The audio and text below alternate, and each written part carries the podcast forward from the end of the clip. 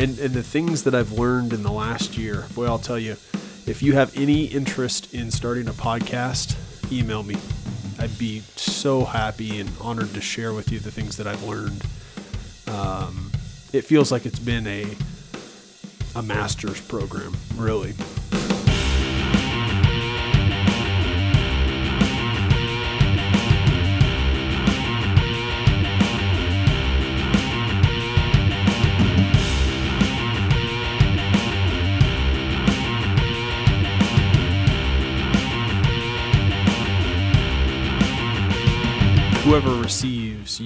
Receives me, and whoever receives me receives him who sent me.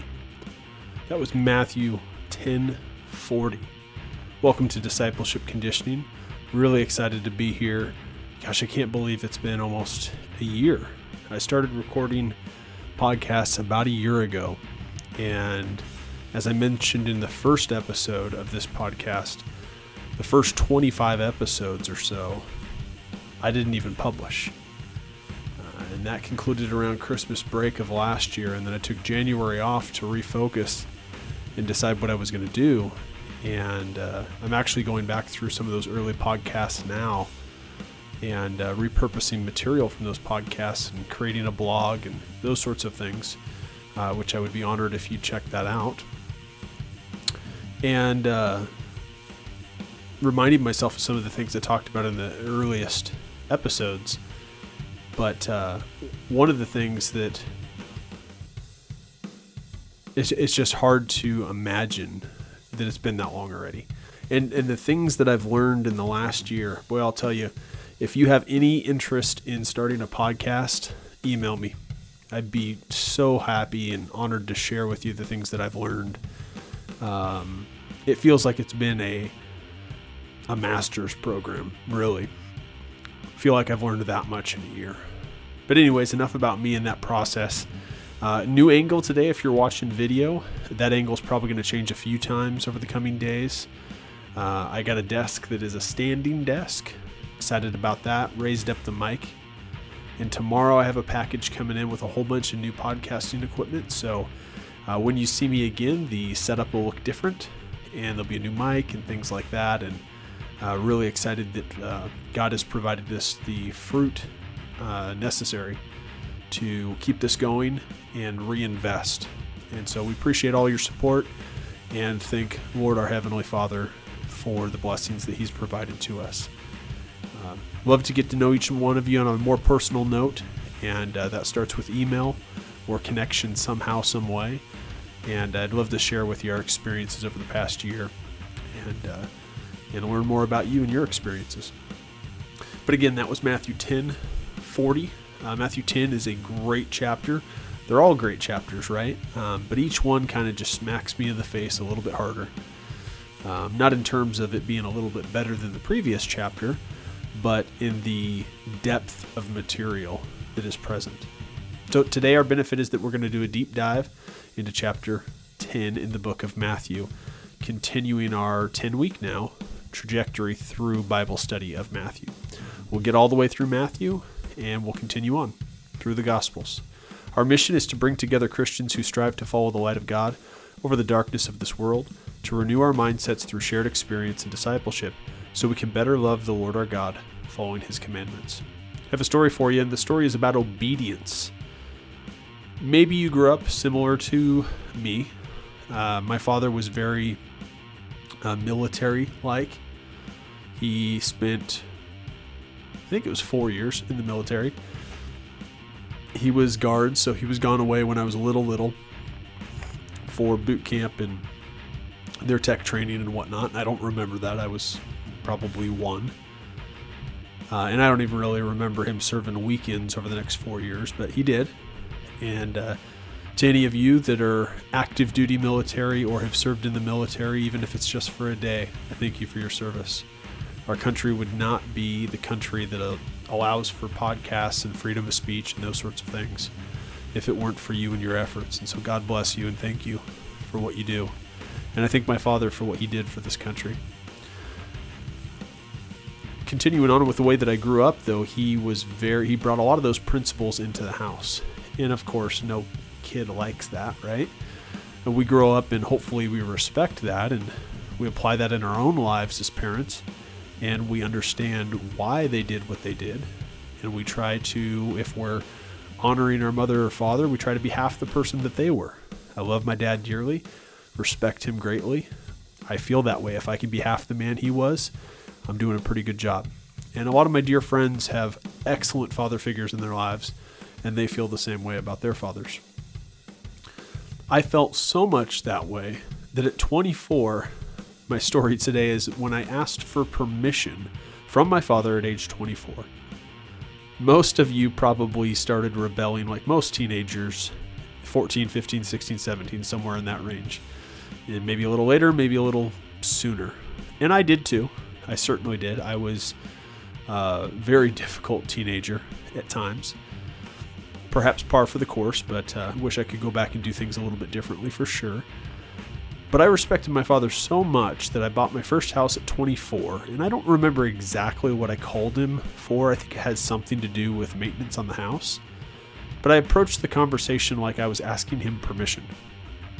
And I remember it so vividly. He stopped and there was silence on the phone, and he he was just in awe that I was asking permission and he said some choice words, but he basically said you're 24 years old like, what are you asking me permission for? You know, six years ago, you were considered an adult, uh, whatever that means. And to think that an 18 year old is an adult to me is quite silly. Our prefrontal cortex isn't even completely developed until age 25, but perhaps that's a topic more suited for Mondays when we do biblical anatomy. Nevertheless, I respected my father immensely. I was flat out scared of my father. I would tell you at that time that he'll be 60 years old and he'll still be able to beat me up. Uh, now, I'm not saying that. I'm saying that my father beat me up at the time. He never did. But I was intimidated by my father. I respected him greatly and didn't imagine a world where I would ever be at a stature to where I'd ever be able to compete with him physically. Um, and so, you know, that part's ne- neither here nor there per se, but the point is I obeyed him. My loyalty was to him. Frankly, I idolized him, no doubt about it. And requesting permission from him at age 24 is just status quo for some someone some son that idolizes their father. And that's what happened. We're going to talk today in Matthew 10 about our family ties. Who we're tied to. Are we tied to Jesus or are we tied to a member of our family? We'll start off with Matthew 10, verses 5 through 10, a little bit longer stretch there. These 12 Jesus sent out, instructing them Go nowhere among the Gentiles, and enter no town of the Samaritans, but go rather to the lost sheep of the house of Israel, and proclaim as you go, saying, The kingdom of heaven is at hand. Heal the sick, raise the dead, cleanse lepers, cast out demons. You will receive without pain Give without pay. Acquire no gold or silver or copper for your belts, no bag for your journey, or two tunics, or sandals, or a staff. For the laborer deserves his food. And he rose and followed him. Again, that was Matthew 10 5 through 10. The first part of that that I'd like to point attention to is the lost sheep. Again, I've mentioned many times on the podcast comparing my rebirth with a previous life and a current life. And perhaps Phil Robertson said it best. Uh, I admire him greatly in his Christianity, his faith, and uh, what he is doing to spread the word of the good news, the gospel in Jesus Christ. And he mentions that the person he used to be is just flat out dead. He had some friends come out and ask if they wanted to all get together and socialize in ways that they used to socialize. And this was after his conversion and his born again experience, his baptism. And he flat out said, I don't know who you're looking for. That person that you're referring to, he is gone. He is dead. And I relate to that so deeply. The person that I used to be is gone. They're dead. Their life is over. And uh, I didn't have a whole lot of success in that life either. And so Not a lot about it that I miss, and not a lot about it that I wish I still applied today. Now, thankfully, as mentioning prior to in the story, uh, I had a great father, have a great father. Love him immensely, and he raised me the right way. In fact, when I was in college, I remember calling him and saying, Thanks, Dad, for teaching me this basic stuff that they're teaching me in college. And then looking around the room, the lecture hall, and realizing that not everybody gets the lessons that I did that seemed so basic to me because of the father that I was assigned, if you will. So, you know, I, I recognize all that, and I'm thankful for that. And even in my lost days, still was a good person, a good guy. Um, but good person doesn't mean that you are anything less than secular. And we'll get into that as we continue to go on. The next two points that I'd like to point out are very heavy on me in the last year of my life. And the first is give without pay. Full disclosure, and I think I've mentioned it before, I didn't even start tithing till last December. A lot of guilt around that, um, but I didn't. Never, never had. Um, and I'll tell you what, that is one of many experiences in my life when I chose to give unconditionally. There were many moments where I chose to give in other ways, but conditionally, where nothing nothing occurred. But the moment that I chose to give unconditionally, it's amazing the way that God provided.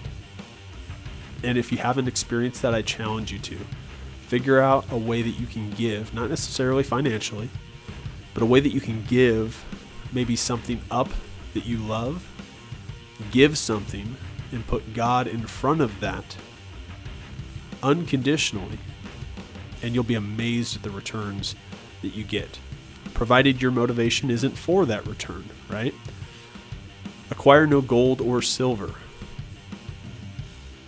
This is amazing that they were sent out. Okay, you're not going to get any payment. Don't expect pay. And also, don't take any savings with you, just go.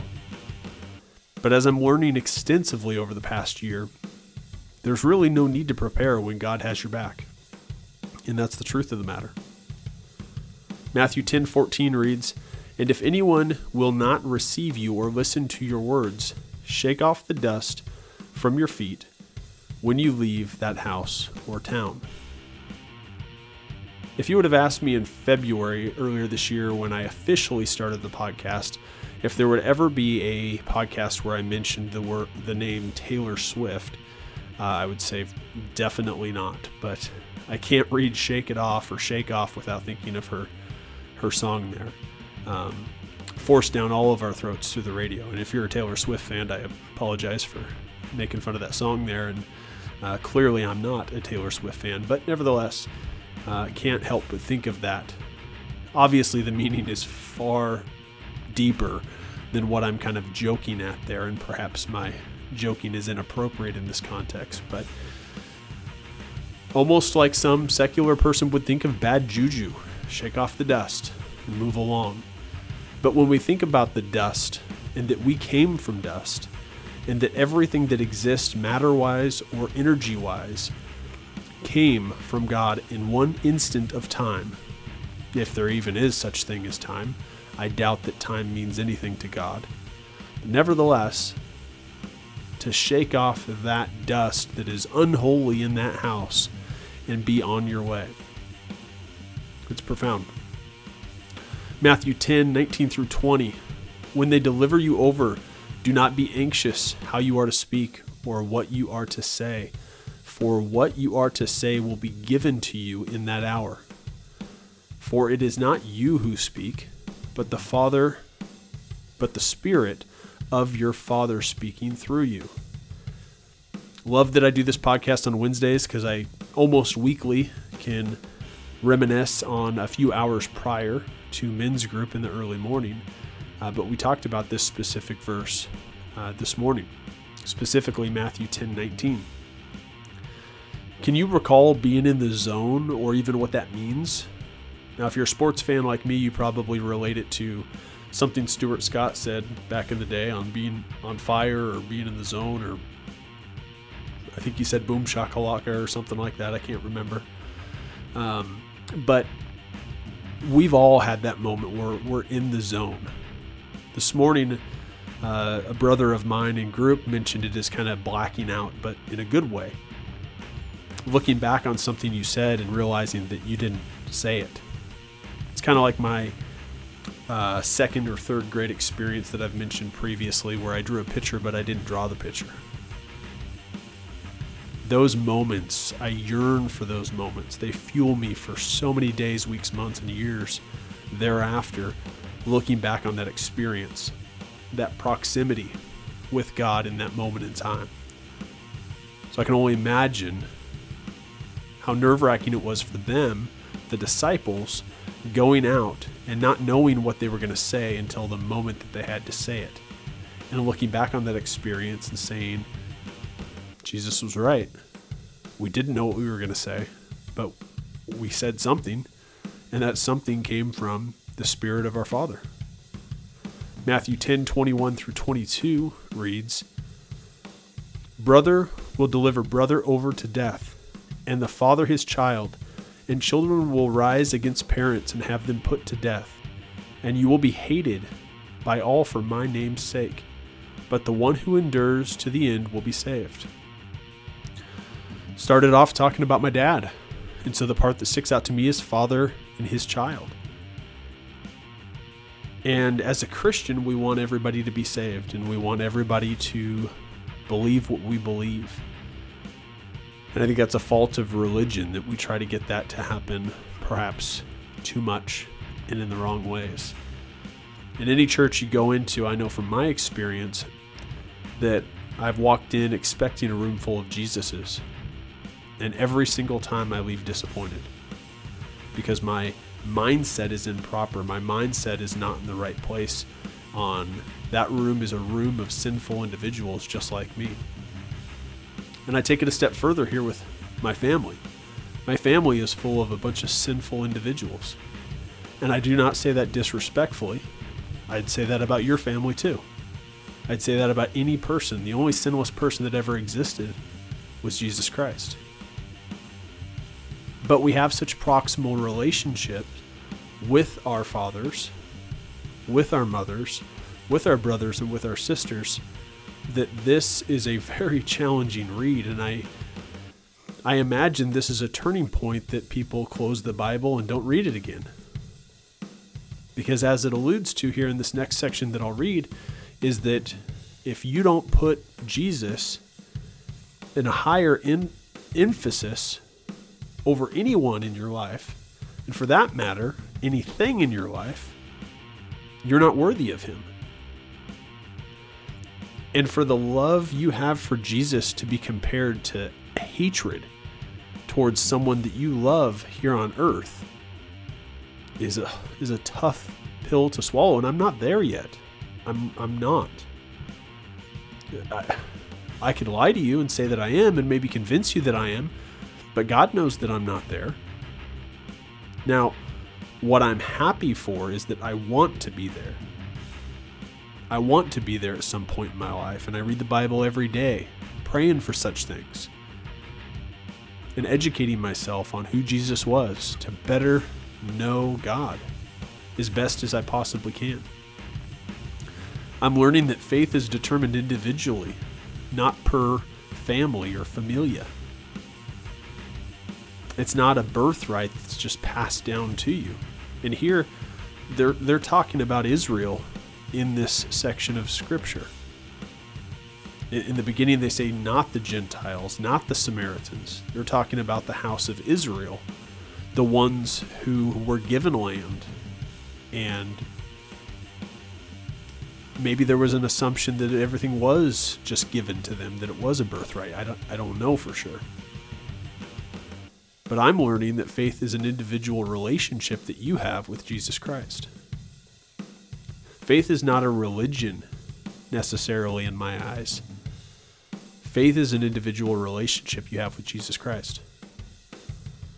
And my faith, while it may affect the people in my house, especially my children, eventually that faith has to become their faith, has to become their personal relationship. Now I can't speak to that because I didn't grow up in a religious home. So I didn't seek church because I thought it was the right thing to do because that's what I was trained to do. I went on a sin of or a tour of sin and eventually arrived at that conclusion and my depth of faith is so much greater because I was given the free will to experience that.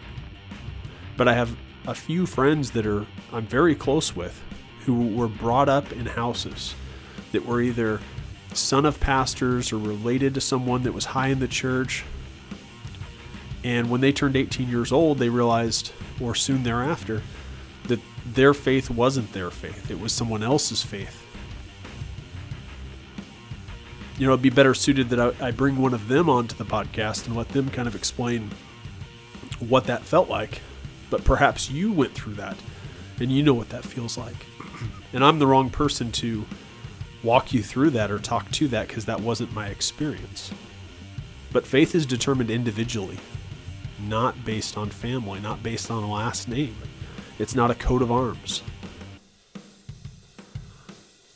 We'll conclude with these five verses Matthew 10, actually six verses. Matthew 10, 34 through 39. Do not think that I have come to bring peace to the earth. I have not come to bring peace, but a sword.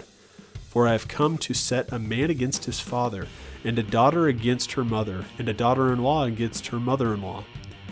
And a person's enemies will be those of his own household.